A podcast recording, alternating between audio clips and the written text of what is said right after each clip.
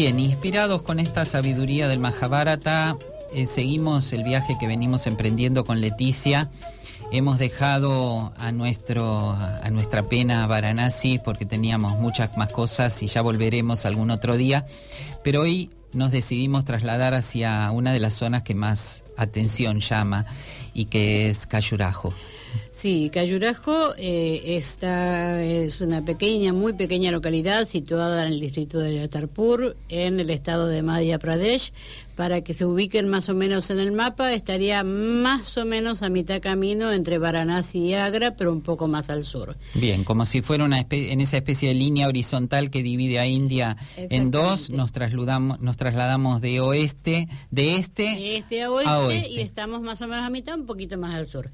Eh, aquí nos vamos a encontrar con el mayor conjunto de templos hinduistas del país, muy famosos por sus esculturas eróticas. Estos templos fueron considerados por la UNESCO como Patrimonio de la Humanidad en el año 1986 y realmente son una de las maravillas de India, inmediatamente obvio después del Taj Mahal, ¿no? Qué, qué, qué llamativo esto de que han sido, han tenido tanta fama por sus esculturas y la verdad que arquitectónicamente son de los templos más increíbles, no solo de India, sino son uno de los conjuntos de templos más increíbles del mundo, ¿no? Exactamente, es decir, estos templos eh, realmente es todo un misterio, más o menos como los misterios de las pirámides porque eh, nadie se explica por qué se lo encuentra en una zona tan poco habitual para la construcción de estos templos, porque está lejos del Ganges, inclusive hoy día está un poco lejos de todo porque no hay ni siquiera una línea férrea que llegue para llegar allí. Ay, sí, qué difícil que es llegar a Cayurao. Es uno de los lugares más complicados cuando uno está organizando Desde los viajes. tenemos tren eh, o sea, no, tenemos que tomar eh, un ómnibus, un tren hasta Satna y de ahí seguimos en ómnibus o avión. Pero de allí a Agra, indefectiblemente tenemos que hacer una parte en ruta hasta Yansi y ahí tenemos que tomar un tren, lo cual realmente es bastante simpático porque a la gente le gusta eso de viajar en tren y aparte los indios son muy afables, muy curiosos. Ah, un día le vamos a dedicar un programa al tema del tren, sí, sí, porque es realmente una de las experiencias más interesantes de estar en India. Bueno, y eh, justamente llama la atención porque eh, está tan lejos de las partes comerciales, del Ganges, o sea, todavía no se sabe específicamente por qué se hizo en esa zona. Se hizo durante la época de los Chandelas, que es una dinastía que gobernó toda esta parte de India. Una de las principales dinastías de la historia de, India. Entre los siglos X y XIII. Eh, aparte, eh, es decir, lo, bueno, o sea, de que esto estuviera lejos fue que cuando tuvieron la gran la gran invasión del Imperio mogol musulmán, eh, justamente al estar fuera de todo, exacto, quedaron aislados. Había 85 templos, lamentablemente quedaron solamente 22 y em, lo que llama la atención de estos templos es la, bueno, tienen una riqueza escultórica, tienen una belleza, es decir, vamos a ver una gran cantidad, sobre todo, de, decir, se, eh, tienen, se dirigen a los animales, a las plantas, a la parte histórica, mitológica, dioses, dioses, guerreros, músicos, pero hay dos temas que aparecen con mayor detalle y continuidad, que son la mujer y el sexo y eh, realmente tenemos unas figuras bastante voluptuosas de mujeres, pero bellísimas. Y después eh, llama mucho la atención que encontramos una especie de Kama Sutra en piedra, porque vamos a encontrar allí todas las poses que ustedes se les imaginen, se imaginen, eh, inclusive eh, hasta llegamos a encontrar zoofilia. Por eso, cuando fueron redescubiertas en el año 1838 por un capitán inglés, el capitán Burt, que era un ingeniero del ejército británico, primero se horrorizó porque realmente se imaginan en la pacatería eh, europea del siglo XIX encontrar eh, entre medio de una selva, porque obviamente en ese momento estaba... Estaban perdidos. Claro, las plantas lo habían cubierto, encontrar estas figuras desnudas y eh, bueno...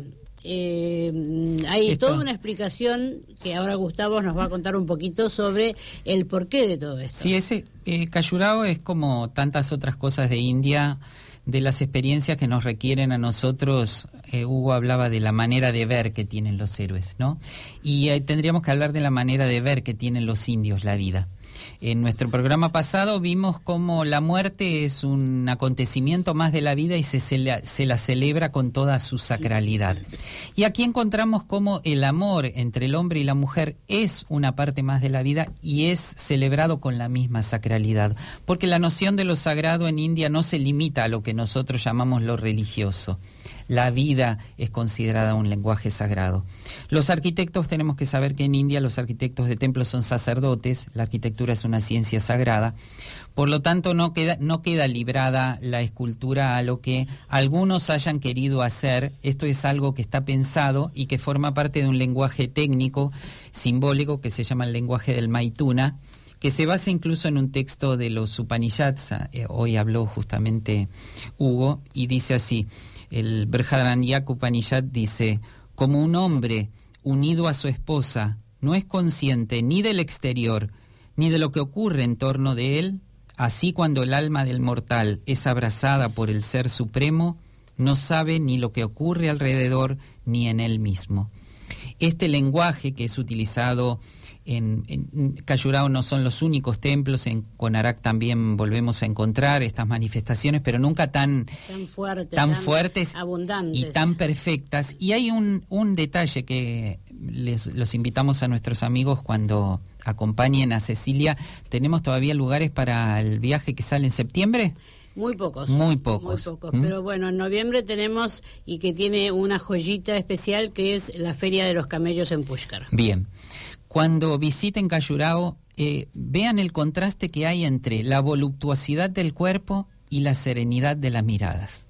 Las miradas de esos amantes en el medio del furor extático del encuentro de un cuerpo con el otro están marcando uno de los rasgos más increíbles de India, que es esto que el hombre como lugar de encuentro entre el cielo y la tierra, ¿no? Esto de lo que hablaba antes Hugo y esto encuentra su perfección en este lenguaje estético que es el lenguaje justamente de los cuerpos como preámbulo y como preparación, porque todas las esculturas están ubicadas en lo que es el espacio de circunvalación alrededor del templo. Claro, porque era muy importante para ellos, o sea, todos los templos están este, realizados en altura y tienen una gran plataforma alrededor porque era muy importante realizar varias vueltas alrededor del templo antes de ingresar. Exactamente, entonces de esa manera la vista del devoto se va volviendo permeable a todo ese encuentro amoroso porque un templo es un lugar de encuentro amoroso, ¿sí? Y entonces aparece aquí toda la sublimación justamente del simbolismo. Inclusive en algún momento alguien dijo que, eh, claro, nosotros nos han quedado 22 templos nada más, que en los 85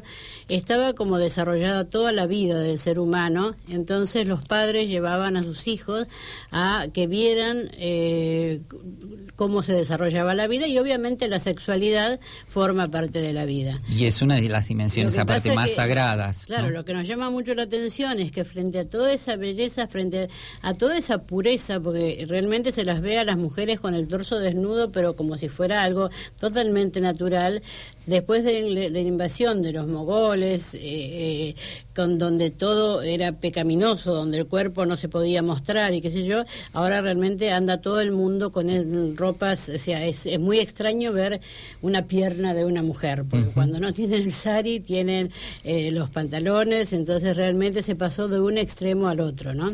Bien, y una de las características que tienen los grupos de Cayurao también es que son multireligiosos, ¿no? Porque encontramos sí, templos vishnuitas, shivaitas y, y, jainistas. y, jainistas. Y con respecto al tema, bueno, eh, tenemos dos partes, ¿no? Tenemos la parte oeste, que es la parte donde hay mayor cantidad de templos, que tenemos eh, templos dedicados a varias deidades, como Brahma, que es el creador, Vishnu, que es el reservador, y Shiva, que es el destructor, pero que en realidad es el destructor para volver a construir. Y después, es decir, en toda esa parte nosotros vamos a ver que son esos templos serían arqueológicos, digamos, porque son templos que no están en actividad. No están en actividad. En cambio, si vamos a la parte este, vamos y en general son todos color piedra, ¿no? No están pintados. Si vamos a la parte este, vamos a ver los pintados de blanco y vamos a ver en la parte superior una banderita. Eso significa que ese templo se sigue utilizando. Es un templo en actividad. Y eh, hablando de las desnudeces y de todo eso que estábamos hablando recién, hay algo que nos va a llamar mucho la atención si vamos al mediodía. Nosotros obviamente siempre tratamos de estar al mediodía ahí en nuestros grupos.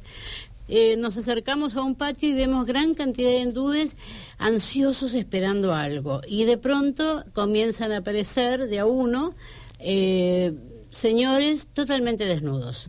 Entonces, claro, todo el mundo le llama la atención y aparte lo que le llama la atención es esa mirada eh, sin ningún tipo de maliciosidad contra ese cuerpo desnudo, ¿no? Bueno, esos son monjes jainistas. El jainismo es una religión que eh, fue una decisión del de, brahmanismo, que fue más o menos en la misma época del budismo, para el siglo VI antes de Cristo, hecho por Mahavira y eh, que se hizo en contra de las eh, las castas que este el brahmanismo proponía. Sí, ya trataremos en alguno de nuestros programas sobre el Y en eso hay dos sectas, una de ellas van vestidos de blanco y los Digambara van totalmente desnudos. Entonces, estas familias lo llaman y le dicen porque ellos comen una sola vez al día, al mediodía, no pueden tocar nada. Esa desnudez implica el desapego hacia todo lo material. Entonces lo llaman y le dicen venga, por favor, nuestra comida es más pura, nosotros la hicimos de la mejor forma.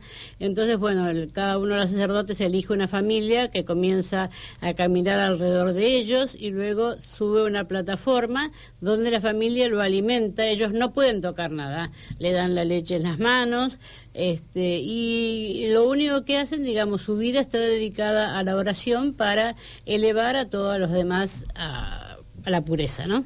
Bien, y con esta imagen de la caridad, de la entrega del alimento al otro, que es una de las imágenes más poderosas de India, nos despedimos de hoy. Eh, les deseamos a todos nuestros oyentes que puedan eh, eh, acoplarse a ese sentido de dar a quien tiene cerca, porque todos nosotros tenemos cerca también a alguien que puede salir a nuestro encuentro y que está esperando de nuestra generosa entrega. No, es necesario ir a India. Exactamente, como lo vemos tradicionalmente en todas las historias del Mahabharata que nos acompañó hoy. Cerramos entonces con eh, nuestros auspiciantes. La Embajada de India en Argentina y las siguientes empresas de capital indio que invierten en nuestro país hacen posible la emisión de Niquetán. AEGIS de Argentina. Cognizant Technology Solutions Argentina. OLAM Argentina. Tata Consultancy Services Argentina. Y Síntesis Química.